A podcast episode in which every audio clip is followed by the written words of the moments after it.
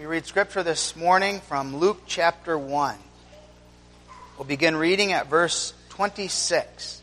Luke 1, verse 26, and we'll read through verse 56.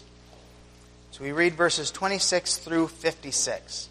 And our text is taken from verses 28 through 33, which record the angel's words to Mary. Luke 1, beginning at verse 26. We hear the inspired word of God. And in the sixth month, the angel Gabriel was sent from God unto a city in Galilee named Nazareth, to a virgin espoused to a man whose name was Joseph, of the house of David, and the virgin's name was Mary. And the angel came in unto her and said, Hail, thou that art highly favored the Lord is with thee. Blessed art thou among women. And when she saw him, she was troubled at his saying, and cast in her mind what manner of salutation this should be. Then the angel said unto her, Fear not, Mary, for thou hast found favor with God. And behold, thou shalt conceive in thy womb, and bring forth a son, and shall call his name Jesus.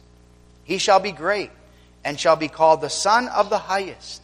And the Lord God shall give unto him the throne of his father David. And he shall reign over the house of Jacob forever, and of his kingdom there shall be no end. Then said Mary unto the angel, How shall this be, seeing I know not a man? And the angel answered and said unto her, The Holy Ghost shall come upon thee, and the power of the highest shall overshadow thee. Therefore also that holy thing which shall be born of thee shall be called the Son of God. And behold, thy cousin Elizabeth, she hath also conceived a son in her old age. And this is the sixth month with her who was called barren. For with God nothing shall be impossible. And Mary said, Behold, the handmaid of the Lord, be it unto me according to thy word. And the angel departed from her. And Mary arose in those days and went into the hill country with haste, into a city of Judea, and entered into the house of Zacharias, and saluted Elizabeth. And it came to pass that when Elizabeth heard the salutation of Mary, the babe leaped in her womb with the Holy Ghost. And she spake out with a loud voice and said, Blessed art thou among women, and blessed is the fruit of thy womb. And whence is this to me? That the mother of my Lord should come to me. For lo, as soon as the voice of thy salutation sounded in mine ears, the babe leaped in my womb for joy. And blessed is she that believed, for there shall be a performance of those things which were told her from the Lord. And Mary said, My soul doth magnify the Lord, and my spirit hath rejoiced in God my Savior. For he hath regarded the low estate of his handmaiden. For behold, from henceforth all generations shall call me blessed. For he that is mighty hath done to me great things, and holy is his name. And his mercy is on them that fear him from generation to generation. He has showed strength with his arm.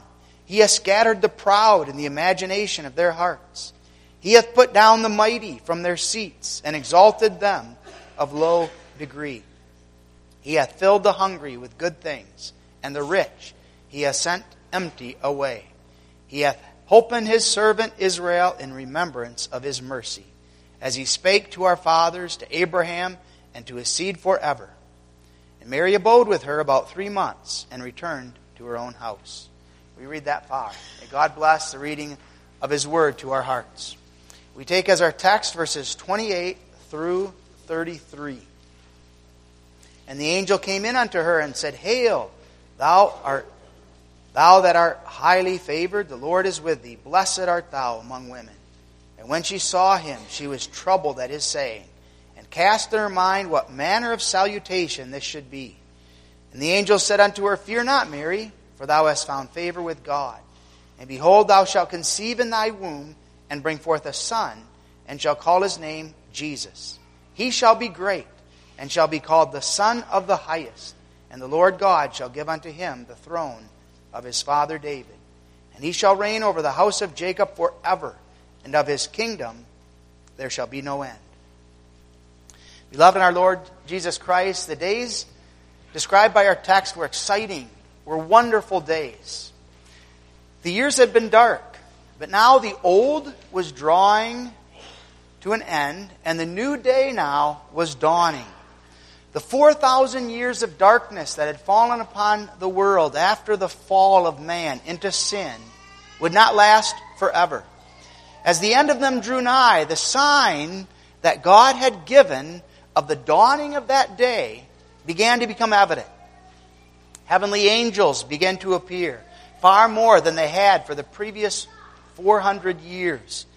And God now sent Gabriel to announce this wonder of wonders, appearing once to Zacharias in order to inform Zacharias of the wonder by which John would be born, and now announcing to this virgin, whose name was Mary, some six months later, the fact that she now would be the mother of the Messiah. This was a message of hope, a message of salvation, and a message of joy that God had chosen this young woman from Nazareth to be the mother of his own son. And Mary, the lowly handmaid of the Lord, chosen now by God for this exalted and glorious position. Mary, unlike Zacharias, believes the angel. God gave her a sign in the miraculous pregnancy of her cousin Elizabeth. And she's able to see the wonder that Elizabeth is going to have a baby.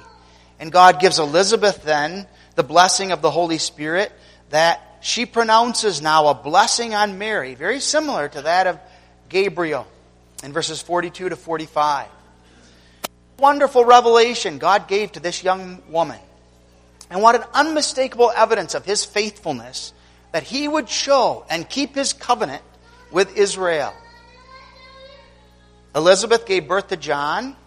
Six months later, Mary gives birth to Jesus. And both conceptions, a wonder of God's grace.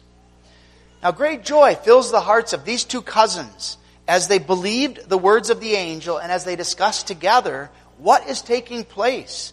And the marvel of this as from the hand of Jehovah God. This is a time of joy for the people of God. The promises that have been prophesied through the years are now being realized.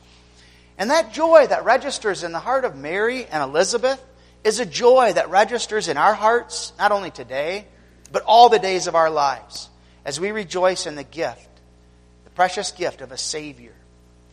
It's good for us to think about the coming of Jesus. And what kind of things ought we think about? This text lays out three things that are outstanding as we meditate on the marvelous wonder of the coming of the Messiah. First of all, that God would come in human flesh. God and man. That Jesus would be Emmanuel. Secondly, that Jesus would be born of a virgin, testifying of the wonder that this is the work of God alone. Salvation is not of man, salvation is of God. And finally, the faith that God worked in Mary that she believed this. And that same faith that God works in our hearts by which we believe in the Emmanuel, born of a virgin for our salvation. We look at this passage under the theme, the Son of the Highest. Noting his mother, first of all, his name, secondly, and finally, his kingdom. Hail thou that art highly favored, the Lord is with thee. Blessed art thou among women. We read in verse 28. The angel comes to Mary with a message that is so incredible that it can only be based on the wonder of God's grace and God's goodness. It's for this reason that it starts with highly favored. That phrase is used in Ephesians 1, verse 6, to refer to all of God's children and God's saints as those who have been reconciled with God. And the fact that God now looks upon us as those who are accepted of the beloved. Who are we to deserve to be accepted of Jehovah God? That God will look upon us and He would accept us and will look upon us in favor. That's the word here that's used. Expression, This is a marvel of God's grace. Mary was a sinner. Mary had done nothing to make herself worthy. And now the fact that God comes to her and says, You are highly favored. You are accepted of God, causes her to stand in awe. As a recipient of God's grace and God's favor, she has the confidence God is with me. Now, again, what a wonderful encouragement. As sinners, to have this consolation and this comfort. The Almighty God is reconciled to me and He's with me. He's not casting me off. He's not forsaking me. He's with me. And He's going to give me strength. He's going to uphold me as He leads me down life's pathway. The Holy Ghost gives to Mary this beautiful place and identifies her as blessed among women. Now, we don't join the Roman Catholic Church in their worship and idolatry of Mary.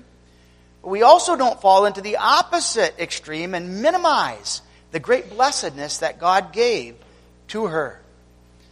The main significance of this phrase, blessed among women, is to note the happiness, the joy that would be hers as a result of this wonder of God. That God would exalt her in terms of making her the mother of the Messiah. Now, we're not to pray to Mary, we're not to worship Mary, but we ought praise God for the place and the position that God gave her. God was pleased to use a humble, lowly, sinful woman to perform this wonder. Jesus is her firstborn. We know later on that Mary was given more children with Joseph. That becomes evident in Mark 6, verse 3, where, in connection with Jesus' rejection in Nazareth, we have the individuals explaining, Is this not the carpenter, the son of Mary, the brother of James and Joses, and of Judah and Simon? And are not also his sisters here with us? We don't believe that Mary remained a virgin. We believe that Mary was given more children in God's good time. But the distinction that God gave Mary was an external one mother of the Savior. We don't believe that Mary was sinless. She was a sinner, as we. What foolishness of the Roman Catholic Church to go on and raising this message of the angel to such a sight that they, they make it a magical expression, a prayer of charm. Hail Mary, implying that you can't pray for grace unless you use that terminology. The word hail was not used as an expression of worship. It wasn't even used as a salutation that's reserved for individuals who are highly honored or royalty. It was a common greeting. And it was simply an expression of well being, an expression of joy. Hail, Mary. Never is hail ever in the Bible used in prayer. Never is it used, addressed Never is prayer addressed to anyone other than God, so that we don't hail Mary and express prayers to Mary. It's simply an expression of well being, an expression of joy. A word of congratulations to this one, Mary. And God could greet any of his children, any of us, in that same manner, should he desire. But this was a special word directed to Mary by an angel. And that also denotes the highly honored position that God gives. An angel now singles her out and comes to bring her this message. Her name was Mary. Mary is a name that signifies exalted, depicting the great elevation and the favor that God would show her above all the daughters of Zion. Although she was poor, though she was lowly, she was enabled by God's providence to claim herself from the house of David. And now she is addressed by the angel as the one through whom the Savior will come. But secondly, she's a virgin. She's never had sexual relations with any man. She's espoused to Joseph. She's of the house of David, but she's one who has never had any kind of relations. The fact that she's a virgin is significant. This demonstrates that salvation is, again, all of God. This was the prophecy that God gave in Isaiah 7, verse 14, reiterated again in Isaiah 9, verse 6 and 7, that Jesus would be born of a virgin. And now Christ's mother is depicted as such. Jesus is not to come by ordinary conception. He's to come by a marvelous wonder by which God declares to all mankind the wonder of the coming of the Savior. Salvation is not of man, salvation is all of God. And conceived by the Holy Spirit, this wonder would take place in order that this one would escape the corruption of the human nature. Very God, very man, born in a miraculous manner by the conception of the Holy Spirit. God uses the Spirit, whom Himself never brings any glory or attention to Himself, to reveal the Son who would receive all glory. And the Spirit's work is to exalt the Son and to exalt the Father. Salvation, again, all of God. And who was this Mary? Mary lived in Nazareth, a city of Galilee. Mary is a nobody from an earthly perspective. Nazareth is a remote city in the corner of the country with no reputation for religious learning. It bordered, as a matter of fact, on heathendom and was often called the Galilee of the Gentiles. Later, some would hesitate even to follow Jesus after they heard that he hearkened from this city.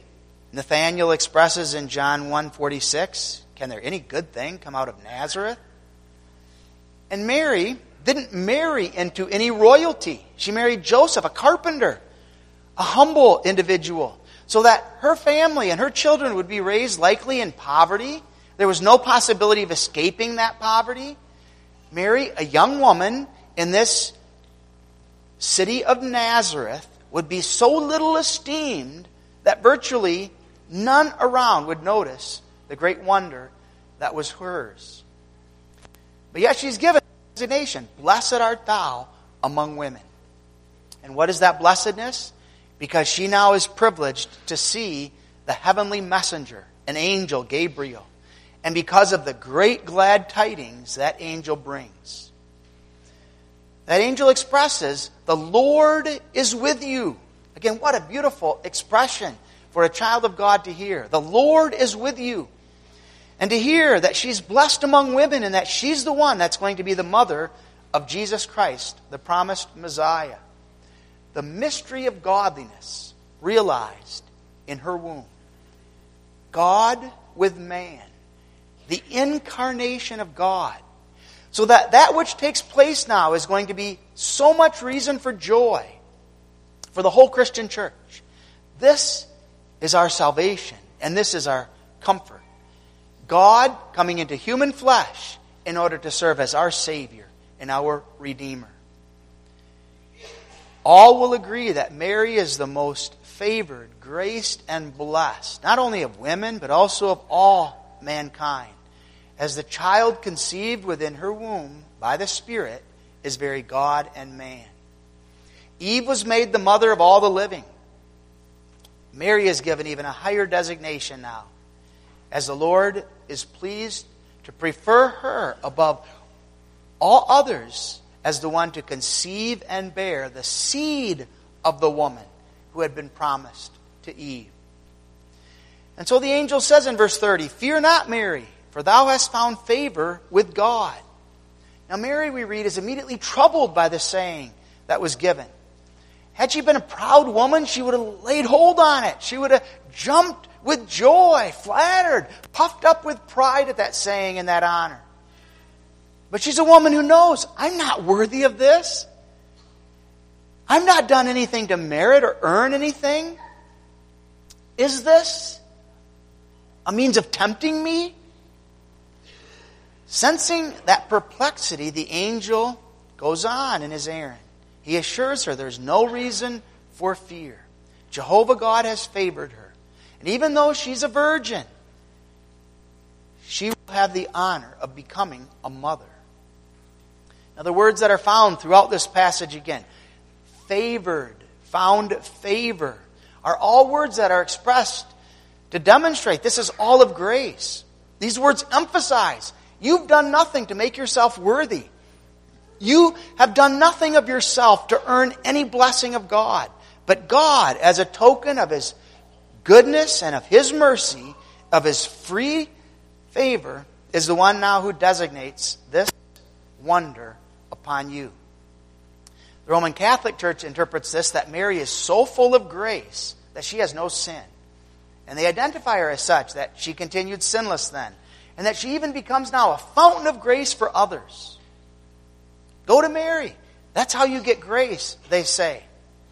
That's not the idea of the word of the angel. O favored one, O graciously accepted one. Again, this is the same word that's used later on in Ephesians 1, verse 6. Accepted in the beloved. You are accepted in the beloved. A wonder of grace, referring to all of God's children who are found in Jesus Christ. God's grace will bring about a wonder of wonders. God with man, Emmanuel. And that grace will perform a miracle above miracles, born of a virgin. And that grace will work a wonder of faith so that Mary believes it.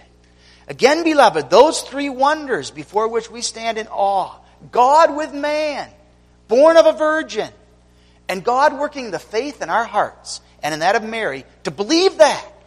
To believe that we are the objects, we are those who are the recipients, and that we are the ones who are those highly beloved who are graced by God through the wonder of this precious gift. Now, Jehovah God was with her. I am with you. Even though she was poor, lowly, God would take care of her. And God would strengthen her for this service to which He called her. And Mary believed. The wonder of God's grace, working faith in her heart, so that Mary laid hold on the word of the angel and she believed this word even though she couldn't figure out how it could be humanly possible. She'd never heard of conception taking place apart from sexual intercourse. And now some wonder is going to take place by the gift of the Holy Spirit. With the Lord, nothing is impossible.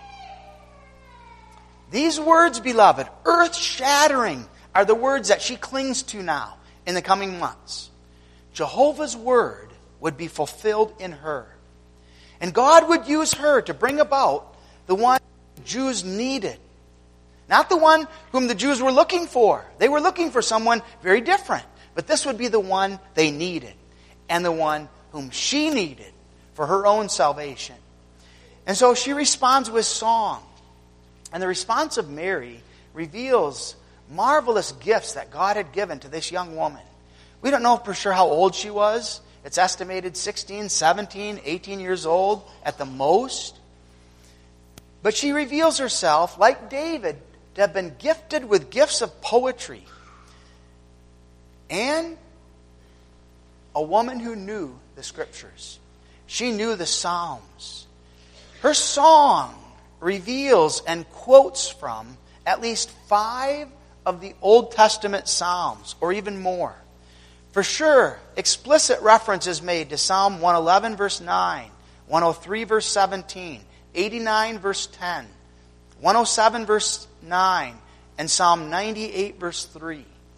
Here's a young woman who knew the Old Testament scriptures. Here's a young woman who knew God's Word and now is able, in song, to bring it to expression. What an inspiration for you young people. 16, 17, 18 years old, knowing the scriptures, committing it to memory, so that you're able to encourage and inspire others with that knowledge and with that understanding. Mary's knowledge of the Bible has made of her an example through the ages. And often it's depicted in pictures that depict her associated with a Bible or with the Scriptures or reading the Scriptures but depicting the fact that this young woman was a woman who knew the Word of God. That Word of God lived in her heart. And now, as she receives this message from the angel, her response is to quote from those passages that lived in her heart. What a beautiful expression of God's goodness toward His children. God working not only the desire to know His Word, to commit it to memory, but the faith to believe it, to lay hold on it, and to give expression to it. Her humble response is an inspiration. Be it unto me according to thy word. Luke 1, verse 38. This woman is given to know that she will be the mother of the Messiah. Thou shalt conceive in thy womb and bring forth a son, and thou shalt call his name Jesus. We look at that name that is given in verse 31. Jesus, as you're well aware, means Jehovah. This name reveals Jesus' essence and his nature. We're familiar with the fact that in the Bible time, names revealed more than they do today. They revealed the essence, the nature of an individual. Adam named the animals by giving them those names that depicted the purpose for which God had created them and the place that they would occupy within the creation. Now, we don't have those designations anymore. Perhaps that will be revealed to us again in heaven. But God revealing the essence of an individual in the names. And we have repeatedly God giving names to individual, changing the names of individuals in order to give that designation. The name Jesus is a name given by God through an angel. It's the Word of God. This little baby is going to be Jehovah saves. God didn't allow Joseph and Mary to think of their own name in order to name their child. This was his child. And God would give it his name, a name that would depict its significance and purpose. And so, God named his son Jesus for a specific reason. Jehovah saves. He is God. He is Jehovah. He would be conceived by the Holy Spirit. And as such, he would be the Savior of God's people. He shall save his people from their sins. That's Matthew 1, verse 21. The name Jesus by itself is a heavenly name. Now, it's true there may have been um, little boys that were running around during this time with that name, as that was the Old Testament Joshua. It's unusual, significant that God Himself, through an angel, would give a child their name prior to birth. And not only did it originate with God here, but being given to Jesus by an angel, it's a name that speaks of the joy, the praise that heaven alone is able to bring. And so, this name, identifying this babe now as the one who will be a Savior from sin. What God he identifies the greatest need for mankind. What is it that you need? What do I need? I need a salvation from my sin. And now God identifies that is the gift that I will give you. On Christmas Day, we celebrate a Savior from sin. We who are children of Adam and Eve are conceived and born in sin. We need a Savior, and we need deliverance. As such, then, Jesus is not a name that we ought give to our children. It's a name that ought be reserved for the glorious Savior sent by God from heaven. He shall save his people from their sins. Every expression of that name loaded with significance. Jehovah has come to earth in this child. And Jehovah has come as the covenant keeping God to preserve his faithfulness to his church. And Jehovah will perform that faithfulness by giving a Savior through whom sin will be paid. He comes not to bring about reform on earth. His desire is not to bring the conditions of mankind better and improve them. He comes to save his people from hell. And that, again, is our greatest need.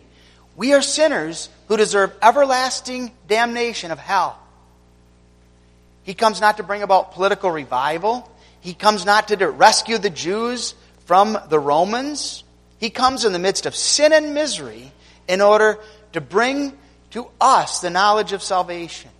In the midst of the darkness of the Pharisees and the Sadducees comes the beautiful promise of a Savior. This is, beloved, your and my hope. This is the only hope for sinners. We know our sin, and as we stand before the reality of that sin, we know our sins deserve to be punished. God issues that demand. The soul that sins, that soul must die. And the horror of our sins is such that we deserve everlasting judgment and death. Who can stand before the judgment seat of Jehovah God? We can't stand on the basis of anything of ourselves. All your sin that has ever been committed, all your sins that ever will be committed, He covered with His perfect sacrifice on Calvary. He came, born of a virgin, in order to accomplish your and my salvation as His people. What a wonder of wonders. And his work is certain. He shall save his people. He will accomplish this good pleasure. He saves sinners, those who of ourselves are unworthy. We who don't even from that sin of ourselves.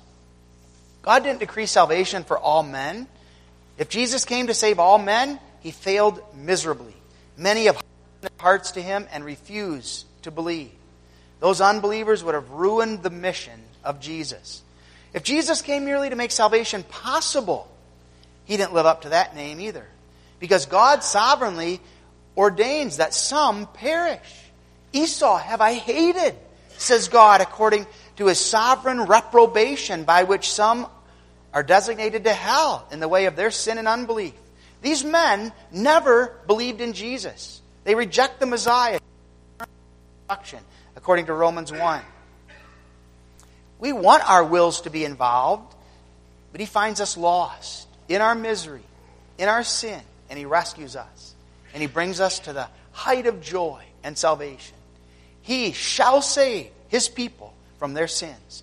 Here, beloved, is our hope. Here is our joy in Jesus, the glorious name above every name, given to that babe in Bethlehem. The Emmanuel, born of a virgin, and God working faith in our hearts so that we lay hold upon him and believe he is my Savior. In the midst of my sin and my unworthiness and my guilt and my shame, I have one who laid his life down for me and through whom there is deliverance. He shall be great and shall be called the Son of the Highest. Verse 32. When we think of someone who's great, we think of someone with influence, someone with power. The greatness of Jesus would not be earthly influence and earthly power, but it would be spiritual. He is the Son of God, who is the Son of the highest. There's no man greater. The only Son of the same nature, the same being as the Father the only begotten of the Father. The greatness of Jesus is found in that he is the Son of the highest, because he's God. God over all, blessed forevermore. He's God with us. The covenant of God, as reflected in the name Jehovah, God as the covenant keeping God, is now revealed in Emmanuel, God with man, as God comes to dwell with his people. And the Son of the Highest comes in human flesh for our salvation and for our deliverance. He's the Messiah. That Mary is given to know. This is the fulfillment of all of the old promises. And that especially comes out in the designation that he would be king. He would sit on the throne. Now, Mary must have stood in awe as Gabriel excitedly goes on to reveal the nature of her son, God works the faith in her heart by which she lay hold on it. She believes. But what a wonder! He's going to be king. He's going to reign on David's throne forever. Verse 32. This was language that Mary could understand. This was language that would be convincing with regard to his place and significance as the Messiah. The one Mary, whom you are going to give birth to, is going to be the fulfillment of all of the prophecies. And he's going to be the one through whom your salvation will be realized, so that you will know covenant with God and the blessedness of peace with him to all eternity. He would accomplish what David couldn't do, what Solomon was not able to accomplish. He will do what the Maccabees could never do. He's going to save his people from their sin as the one who is the fulfillment of all of the prophets and all of the kings. The reference is made then to his kingdom. And the Lord God shall give unto him the throne of his father David. Verse 32. This babe is king. Now he's going to attain the throne in a very strange way, as you children are aware of. An earthly king is made king by members of his kingdom. They exalt him, they see in him gifts, abilities, and they rally around him, and the soldiers protect him, and they defend him, and they conquer nations and countries, and they place him as the one who is leader and king. But such a king can easily be dethroned as well, and he can be put out of the kingdom. This heavenly king makes his kingdom, and he establishes that rule in humility. Now, there's an aspect of the truth that Gabriel did not marry. She was not ready to face that. Simeon would make expression to it in Luke 2, verse 35. A sword shall pierce through thy own soul also. Jesus' suffering and his death was not yet understood. But we know that it's in his suffering and in his death that our salvation lies. And we know that it's in his suffering and his death that that kingdom would be established. And that he would bring into that kingdom the citizens, us, through the wonder of his perfect sacrifice. Be not deceived by his lowly beginnings. Though he comes from an unknown young woman, from a small, despised city in Nazareth, a girl who is a nobody in terms of social, religious, and political status, her son is going to be great.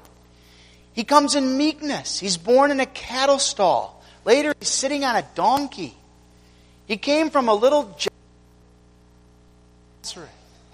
But this Jesus receives this great kingdom because of and in the way of his humility. He humbled himself to the cross, esteeming his children above himself, determining that his love for you and for me meant more than his own life. And through the cross, then, he paid the price of redemption for all his children. And as Lord, he bought you, he bought me with his precious blood, making us his eternal possession. How is it that we become citizens of the kingdom? Because we have been bought by the precious blood of our Savior. In his unchanging he loved us, even unto death, and gave Himself for you and for me as a covering of our sin. He redeemed, He purchased us to be citizens of that glorious kingdom. And He did so in such a way that the citizenship is never in doubt. That citizenship is sure. We are citizens of that kingdom by virtue of His perfect sacrifice and His shed blood. He did so in such a way that his lordship is undeniable. He is Lord of that kingdom through the way of the cross and the grave. And he would merit and he would attain to the crown of glory through the authority and the power that would be his by Jehovah God, receiving the wonder of resurrection from the dead, being exalted at God's right hand, and receiving then that name above every name the one as king to whom every man, woman, and child who's ever lived and ever will live will bow the knee before him. Mary made the mother of her own Lord. Not only the mother of the Lord of Elizabeth, not only the mother of the Lord of the unborn child, John, Mary, the mother of the Lord of all whom the Father had given to him. my Lord and my God. What a faith. She's able to confess and see and know that wonder and that joy. Oh, come, let us adore him, Christ Jesus, our Lord. Jehovah will give a king that shall reign over the house of Jacob forever, and of his kingdom there shall be no end. Verse 33. Now, his people don't give him that kingdom. We don't crown him king. We don't have a place in the establishing of that glorious kingdom. Jehovah God crowns him. Jehovah God gives him that kingdom, sets him as that king on the holy hill of Zion. And Christ, as the one who's crowned, as the one who's king, is the one now who rules all things by his majesty and by his power. So that nothing in your life and nothing in my life is happening by chance. He's Lord, He's King. He's the one ruling everything according to His perfect love for you and for me. And He's the one who will accomplish the wonder of the fullness of the glory of His kingdom as He takes us as citizens of that kingdom. A kingdom that knows no end. Beloved, by faith, we lay hold on that wonder. Mary believed it. There's no way that Mary could have believed this wonder of herself. Elizabeth believed. God worked faith in the hearts of these women that they laid hold upon the wonder of the promise of salvation through Jesus Christ. And beloved, we meditate upon this wonder. God and man. Emmanuel. Born of a virgin. For my salvation, that I might be made citizen of a kingdom that knows no end, and might know the fullness and the joy of that citizenship to all eternity. We put our confidence and our trust in the Son of the highest, my Lord and my Savior. Amen. Our Father who art in heaven, we thank thee for the gift of the Emmanuel, God with man. For the wonder of the virgin birth, testifying salvation is all of thee. And above all, Lord, for the faith worked in our hearts by which we lay hold upon this wonder as our own. He came for me. He laid his life down for me. He embraces me in perfect love. And He has ordained for me a life that knows no end. We thank Thee, Lord, for the marvel of marvels revealed to us on this Christmas day and cause that we might ever live in thankfulness. For Jesus' sake, amen. We turn to Psalter